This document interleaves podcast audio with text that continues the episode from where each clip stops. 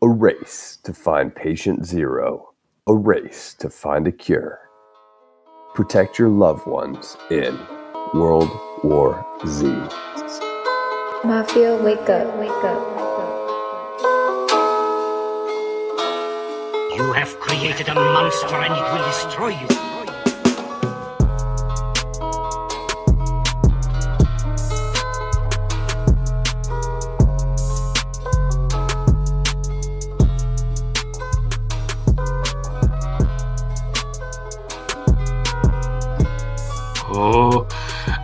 Just so you know, two times you said erase and it sounded like erased, just like our last recording of this episode. A race. A race. A singular race to find a cure. Protect your loved ones in World War Z. Oh, yeah. Ah, man. Lo- Lots Alex, of protection going welcome on. here. back. Yeah. To the Monsters vs. Men podcast. It's the bargain basement of the monster podcasting airwaves, where two friends try to stay alive and stay connected by chatting about weekly monster movies. This week, as we stay alive, we are discussing World War Z, starring the one and only Bradley K. Pitt. A dreamboat. Always, al- always Dreamboat. just a, a sexy little band. You know what I'm saying? I, I, like me some Bradley. Mm, Bradley. Bradley. Bradley. it's that hair. It's that sandy Oh man. hair, whatever it is. Mm. What's your favorite? What's your favorite Brad Pitt movie? Ooh, my favorite Brad Pitt movie. That's a really great question that I am not going to be able to think an answer of off the top of my head. Um, I'm going to say. We'll keep stalling for top- time because now I'm looking up his filmography. uh, you know, let's just go ahead and go with the most recent one that I've seen. Bullet Train. Definitely not Which my is? favorite of his, but it's the only movie I can Hmm. think of right now that's not Fight Club, and I do love me some Fight Club. Now, don't get me wrong, I do love some Fight Club. I'm not one of those people that's like, eh, Fight Club's overrated. Actually, I, I am. here lame. I think Fight Club is really great, actually. Um, now let's see. No, his best movie, my favorite movie, Oh, here he Is. What? Seven. Oh, What? seven. Seven. Oh, seven's really good. Well, actually, that's not my favorite movie that he's in, but he's really good. My favorite movie, movie that he's in is Tree of I was gonna say I, That's- that's, what that's I thought you were gonna say. Was that? Yeah, but he's got other some. He's got some great movies. Moneyball. Um, I really think it's a great movie. Um, Yeah, Moneyball is great. it really is. Like I don't know how they made that movie so exciting, but they did. Oh, Train is a really good movie. I've got one. Yeah. Inglourious Basterds. Oh, it's a great one. That's a great one. That is definitely, yeah. Hmm. Well, I, yeah.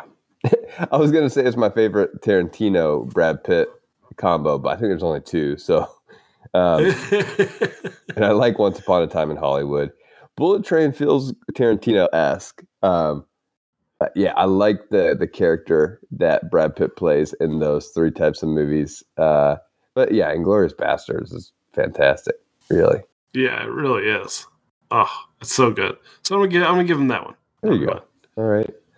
Well, cool. Um, Brad Pitt got me thinking, Alex. I, man, I think this is the biggest movie star that we have had since Frank Frankie the Snapping Turtle Sakai made his big screen debut on Yes. Monsters vs. Men. Yeah, they don't get any bigger than than, They don't get bigger than, than the, than the old snapping Brad turtle. Pitt. Brad Pitt gets fairly close. He gets close. I don't think he can surpass the heights of our boy Frank, but um, he gets close. Yeah, I mean it. Yes, does Brad Brad Pitt have sex appeal? Yes, but does he have the snapping turtle sex appeal? No. Not quite. Not quite. No. oh man. Oh, Yeah, sorry. It just I mean they're sexy, but then there's Frankie Sakai. So it's just a different tier. Yeah, you definitely want a man that can wrestle you down. Um, That's right. That's right. All right, Eric. Let's, go ahead the and movie. jump in, though, Alex. All right. Directed by Marc Forster, 2013's World War Z offers once again a different take on the zombie genre. What we get in World War Z is a mystery film, a contagion pandemic film, and a family melodrama rolled into one. But does this interesting blend of ideas work, or is the film a little too berserk? What say you, Alex? Yeah, I, I really love the ideas here. This feels like, in a lot of ways, the perfect evolution of 28 Days Later's fast zombies. Hmm. You know, they're cranked up on steroids, and overall, they look really good. Some clear visual effects are being used at times, but it's not bad enough for there to be really issue with it at all. Not only that, the globe the globe the globe trotting nature of the film and the set pieces that there are and the main character make this a pretty fun film. There's a nice little recipe here for something very interesting and different. And it's one that does something that I think, stakes wise, also has this weird bell curve where it's very personal. It becomes Hollywood blockbuster, and then it becomes personal stakes. And I, I really find that interesting about the film. Yeah, I, I think there's there's certainly a lot of aspects of this film that do work for me. Uh, but really, I think the only thing that is berserk here are the zombies. And I say that for better and for worse. I will say, though, Alex, I am glad that we decided to watch this film for one of our 2010 features. I, I know we were both a little hesitant, and you were surprised, frankly, um, that we were watching this. But I I actually think there's a lot to dig into with this one. Um, for example, we have our first real PG 13 zombie movie. PG 13 and zombie almost feel like oxymorons, would you say? Um, Yeah. but this film doesn't um yeah it, it doesn't take a route of going of being oxymorons. It actually embraces the pg-13 uh feel all the way around. In my opinion it's much more clinical much more sterile and much more hollywood uh, which lends itself ultimately to feeling quite polished which for me makes it a little too tame around the edges. Ah, I like this film, it's like I've been spoon fed to like it in some ways. So, so what do you think of the PG thirteen rating, Alex? Do you think it it it uh, makes it a little too tame around the edges? Hmm. It's a, it's an interesting question. Uh, as for the, the PG thirteen rating, I think actually works well within the movie. You know, the only moment that really stood out to me as being PG thirteen was when uh, Jerry had the crowbar in the zombie's head in the finale. And the image looked like it was clearly zoomed in to avoid getting that hard R rating. Like we don't want to show this thing in its head, but we're going to show this man trying to jerk it out, and it's looking like it's really zoomed in. And it's just it's odd. Like it was done in post, one hundred percent. Like it was not filmed that way originally. Mm. And I- I do agree, though it does feel like an oxymoron, you know. But much of this carnage that we do see in this film is from a distance. It's a nice way to compensate for not being able to show a lot of that close up ripping of the neck and like all the blood gushing out. So instead, we get to watch everything from far away. Even though it's not bloody, it is still pretty horrifying. And it really gives a feeling of impending doom when you see all of these cities falling one by one with no real way to put an end to the zombie hordes. And they are hordes, they're enormous amounts of zombies on screen. Another thing that I like about the film, though, is that it adds to the tension despite being PG 13 with its establishment of rules. And then it sticks to those rules, which I really appreciate. You know, the instantaneous transformations that uh, are really cool. You know, we see we see Jerry do that countdown as soon as he sees something happen, and we get that countdown when he uh, thinks he might be bit because he got the blood, or no, he thinks he might be turning because he got blood in his mouth. We realize that blood in the mouth doesn't turn you. I like that these establishment of rules. I like that he goes to the edge of this building and counts down, so that if he does turn, he can throw himself off Mm-hmm. these elements are really cool and i also on top of the prevailing mystery throughout the film, you know, why are certain people being ignored? We see zombies running by that homeless man who is so drunk he has no idea anything is Mhm. going on. And then we see, uh, we see, you know, it becomes more and more obvious as as Jerry begins to analyze the world around him. The, these things really, I think, elevate the film uh, from being a what could have been easily a PG thirteen zombie run and gun film, and make this something very different and unique. Well, I agree with you with some of that. I, I think I would push back a little bit on the instances of of PG thirteen rating coming into play. You know, we do not see much blood, much human blood, especially in this Right. film. Um, even when we lose a limb or something, we, we don't get that. We don't. We get it cut away, right? The great moment, um, which is fine, right? It's just uh, it definitely brings that, that PG thirteen quality into the forefront. But one of the aspects that Yeah. does work for me so well in World War Z is how anchored we are to our main character, uh, Brad Pitt's Jerry. There, there's no point that he isn't the main focus.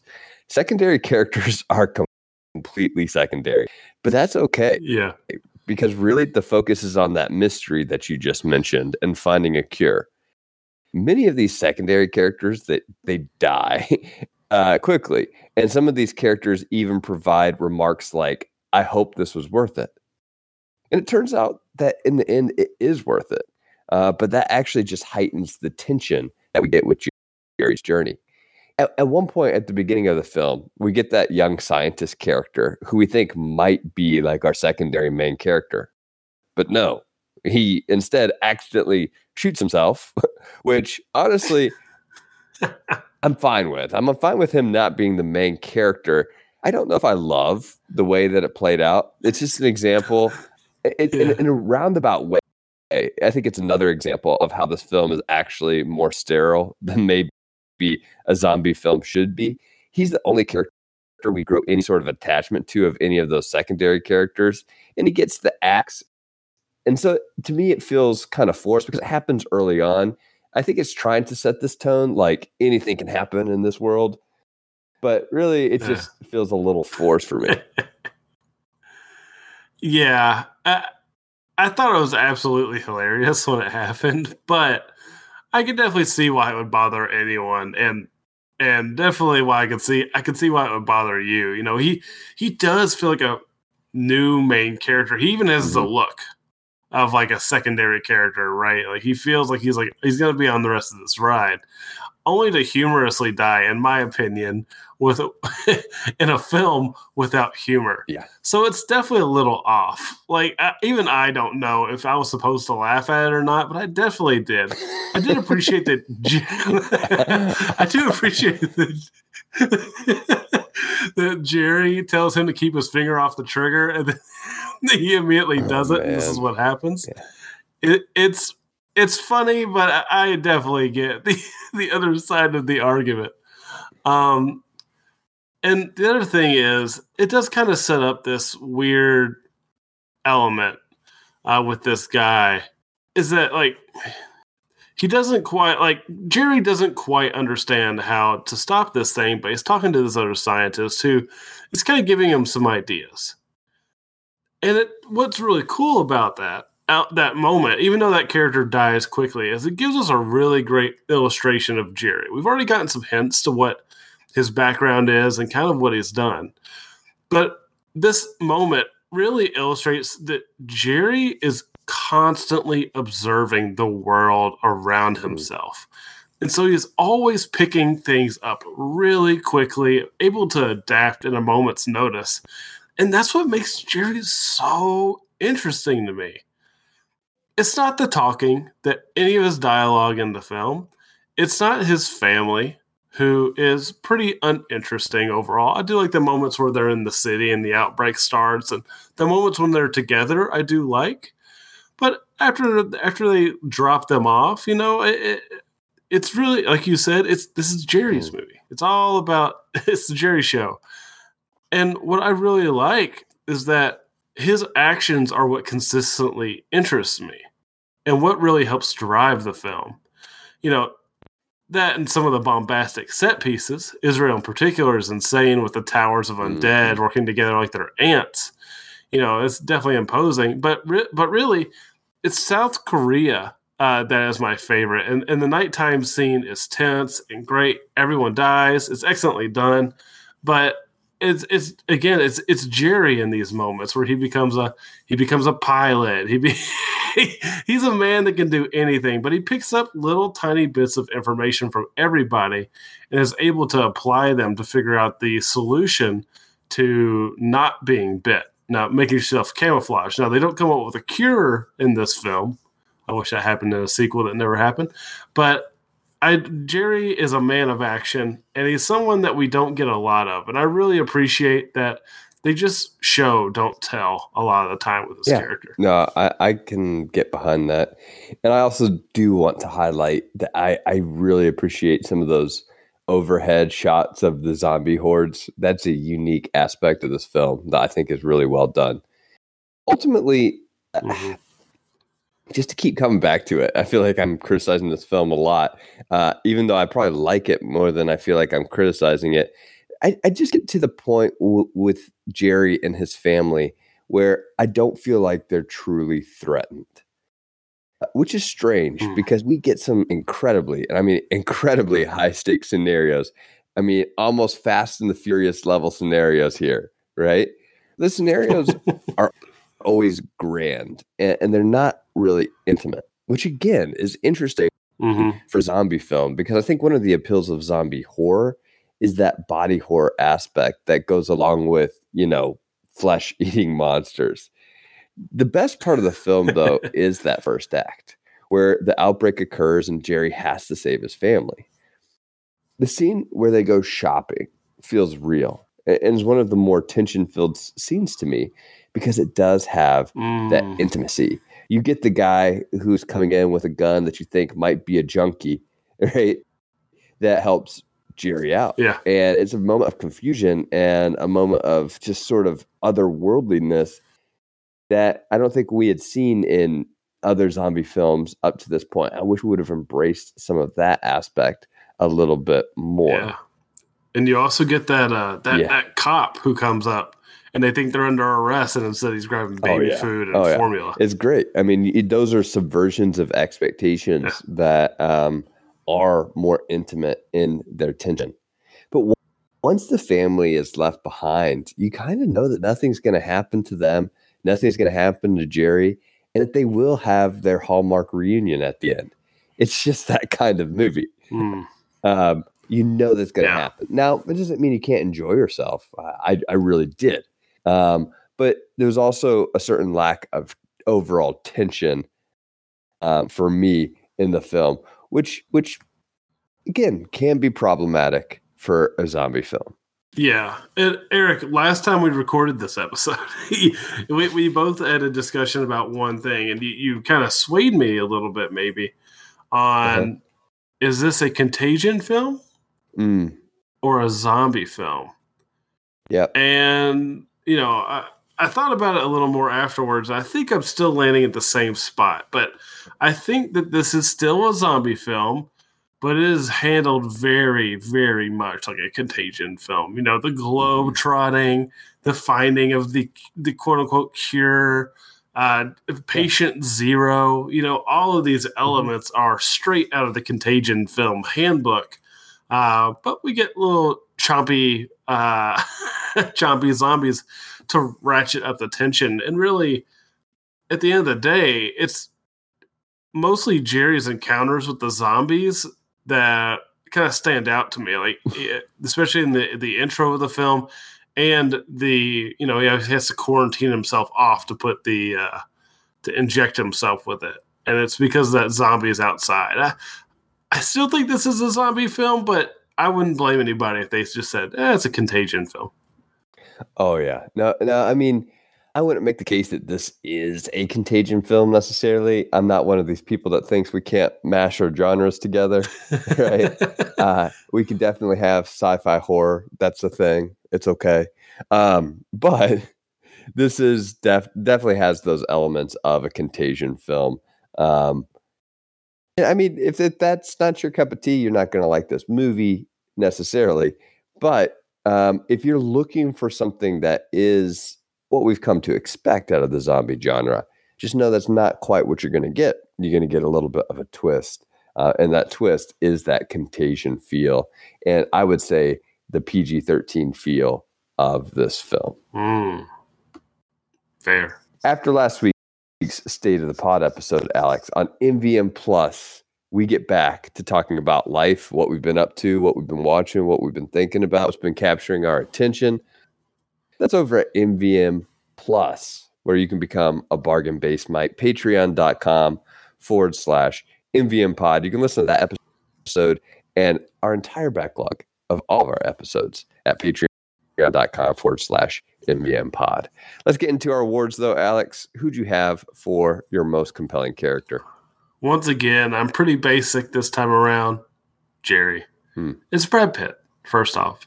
I know this is about the Bradley. character, but you can't ignore Bradley. And honestly, it kind of goes back to what I was saying earlier. It's just the actions of the character. Uh, he's pretty, he is pretty selfless, but it's the moments where we see him analyzing his surroundings, count, counting the the mo- the seconds until someone's infection is complete. Uh, his willingness to throw himself off of a building if if he is infected, uh, immediately picking up and listening to everybody around him and using all of that knowledge to solve like all the problems. I really like that about the about his character, and I would love to know a little more about his background and what he used to do. So he he he's he's a character with a lot of intrigue, especially for a main character. Yeah. No, uh, I'm with you. That's a good choice. Um, I'm going to choose Thierry, uh, which is Jerry's friend, kind of friend, who entices Jerry to come back to help and then keeps his family safe until he doesn't in about 12 hours. And it's just interesting because he does lose his power. Um, he doesn't have much power on the ship there, but you would think like I mean it's only been like 12 hours and we're already kicking this guy's family off the ship. I know, immediately booted him. I'm like, geez, that is that is relentless. Dang Thierry. But um no, I mean he was compelling. I'd like to to know a little bit more about him uh, and his relationship with Jerry. There's probably a pre-story there at some point. Oh yeah, for sure. Oh yeah, I mean they booted them out Oh, so fast. It's like man. hours. They, they didn't even confirm like a death. They're like, No. yeah, get out. It's, yeah, it's like, come on, just a little bit of a backbone. You'd be okay, right? Yeah. Uh, what do we Um, have for most memorable line award? Uh, mine was the tenth man line by Jurgen Warmbrunn, where he was Mhm. saying that in any scenario they have a system in uh, in Israel that the tenth man has to disagree with everyone else and make a case for it. And I just thought that was a really interesting premise and an interesting way of doing things in a society like that. And that's very interesting and cool to me. I like that yeah, idea. it it reminded me of uh, kind of a rabbi, right? Like in, in uh, a rabbi who is debating biblical text, and there always has to be a dissenter who has kind of like an opposing view, which makes sense because it was Israel. And but I'm with you. This, I think, my most memorable line comes from the same conversation from Jurgen Mhm. Warmbrunn, uh, and when he says, "Most people don't believe something can happen until it already has." That's not stupidity or weakness. That's just human nature. I think that's exactly right. Right? Like it's just that's just how we live day by day. We don't picture something happening until it does. And uh I think it's an apt quote for a contagion type of movie. Um, because I think we we kind of live in denial about a lot of things uh, until they actually happen. So Mm. it was a good quote from Jurgen Warmbrunn, which is a fun Yeah. name to say. it definitely is. And that's also uh it directly relates to my can't believe that acting award. Jurgen the actor for Jurgen Warmbrunn, who I didn't look up, um, he does he does a great job delivering these lines and he's one of the few characters in the film that stands out other than Brad Pitt because all of his lines are really like hard hitting, interesting, filled with character, building up the world around them. And I really like that. So he gives my can't can't believe that acting award. Um, I'm looking him up right now. Ludi Boeken. There you go. Cool. Yeah, he's great. He, he honestly, uh, that was stand standout scenes there in Israel. I can't believe that acting award goes to someone you already talked about. I already talked about. It's Bradley K. Pitt. um, Brad Pitt, honestly, it's hard to imagine anybody else that could do what he does in this film, where he just carries it. Yeah. You have to have somebody as grand as Brad Pitt to carry this film because of what we've already said, how it's so focused on that one main character and how it's so focused on the mystery at the center of this film. If you don't have a movie star that can handle it, this movie falls flat right from the beginning. You don't have a movie. hmm So Brad Pitt is the perfect casting choice here. Um, it and and he does a great job. One of the things about Brad Pitt in a role like this is he doesn't have to do much overacting at all. He doesn't overact. It's all subtle, um, and it's all in the persona, um, and it is all in uh, the larger than life character that he represents. Um, so I, I, I got to give hats off to Brad Pitt and uh, the casting team who were able to land him for this role. Yeah. And hats off to the casting team for hiring Matthew Fox at the peak of his lost fame and not using him in the movie at all. oh, oh man, that's good. That's good. What about? Oh, that's a good shot award. um, I got to give it to a sequence we haven't really even talked about yet. But this is the opening of the plane in South Korea where they open the back of this military plane and it's just pitch black out there. It's it, and it's just raining and there's nothing out there. It's so eerie. I love it. And that whole sequence is really great. Um, especially when they're coming back on the bikes. Except for um you know that phone call. Um but that whole sequence is really great. Uh, and I, I just love the silence that it uses. And then, you know, everybody bites it at the end, but it's just a good sequence. What about you? for sure. Uh, mine is actually the end shot. It's one that I just remember. I I couldn't remember until I watched this film again if I'd ever seen it. And honestly, there were just certain moments that stood out to me. I was like, oh yeah, I have seen this film. Um, and it was the moment at the end where Brad Pitt finally gets the cure. Not the cure, but you know, it prevents him from uh, Oh, being yeah. attracted attracting the zombies and he walks through the horde and it's like a wave that just runs around him um such a cool moment such a climactic moment in this film um very cool setup to, to get to that point it does get back to more a little bit more of that intimate nature um though i would say the stakes aren't very high i think we know what's going to happen but um at the same time uh, I just love watching him walk through the zombie horde. Um, really cool. Yeah, I mean, Alex, when it comes to the like intimate nature of this film, none of those characters in the lab at the end have names, right? They're they're like scientist one, scientist two. Even the guy that like helps him out, he's like scientist Really? three in the cast list. They don't. The guy that had like a family, you Yeah. know, like that family all died. That's scientist number three, right? There's no sort of secondary character there that we're really attached to. They're all just faces uh, without names, practically. Uh, really, we care about what happens to I, I was going to say, let's just be honest, though. Everyone around Brad Pitt is just a face without a name.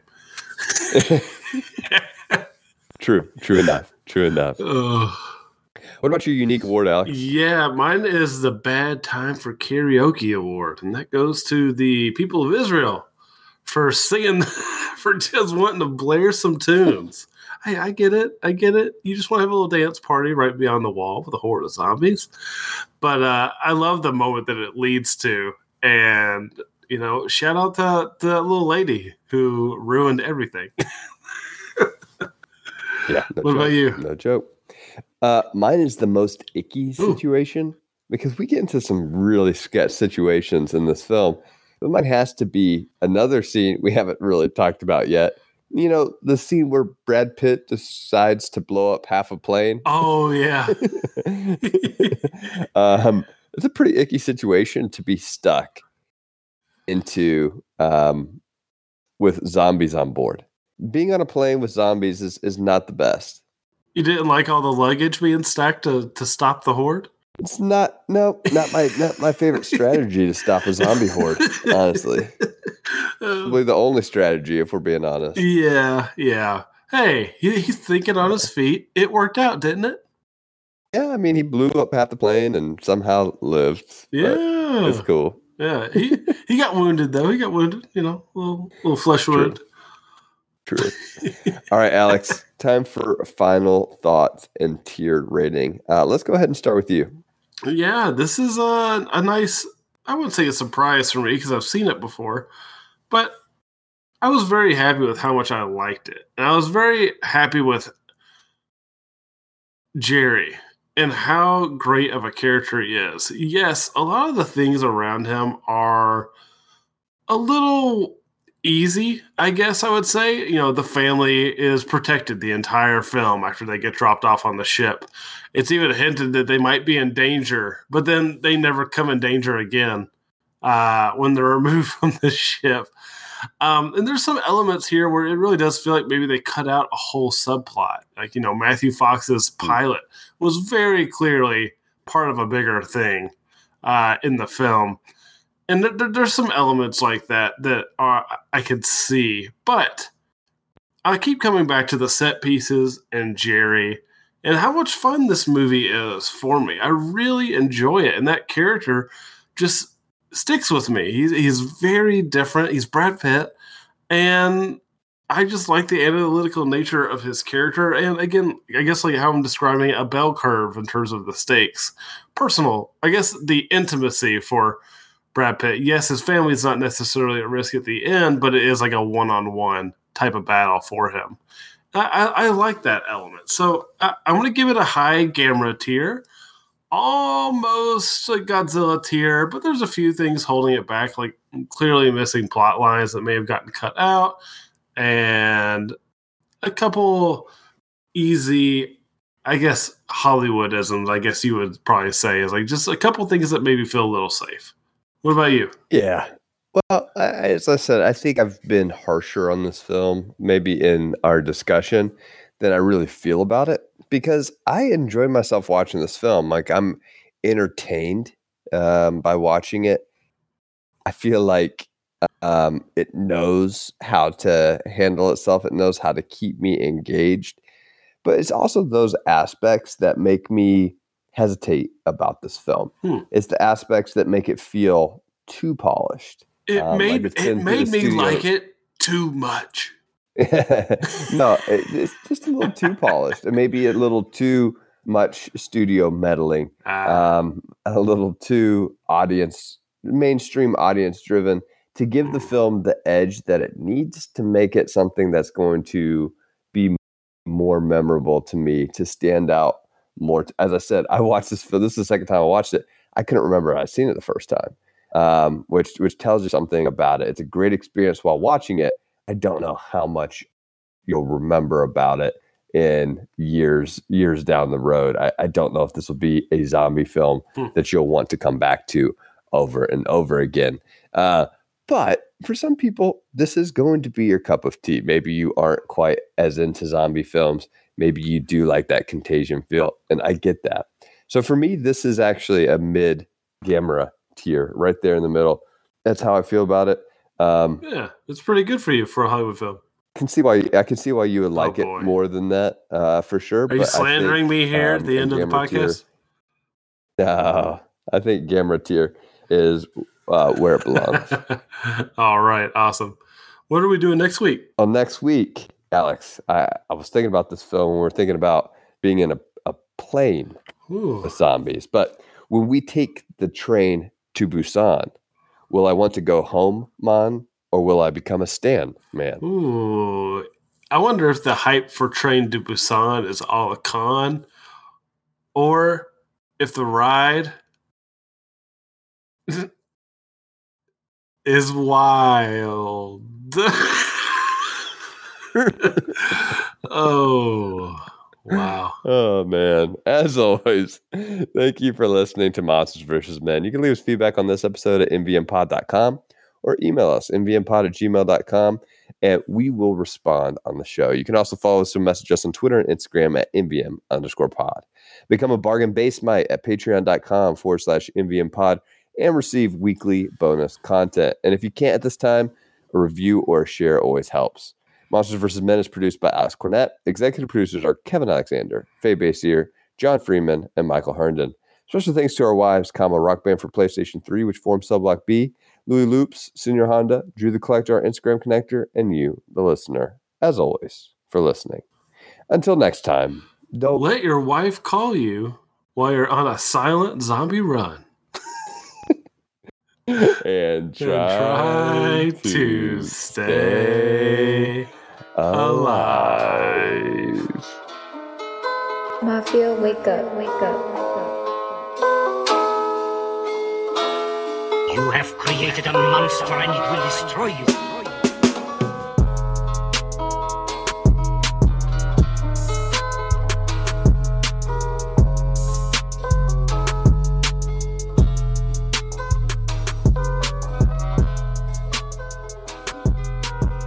Or maybe just turn it to silent. I don't know.